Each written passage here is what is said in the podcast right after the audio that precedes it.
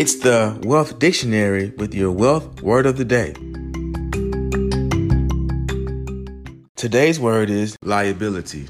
I L A B I L I T Y.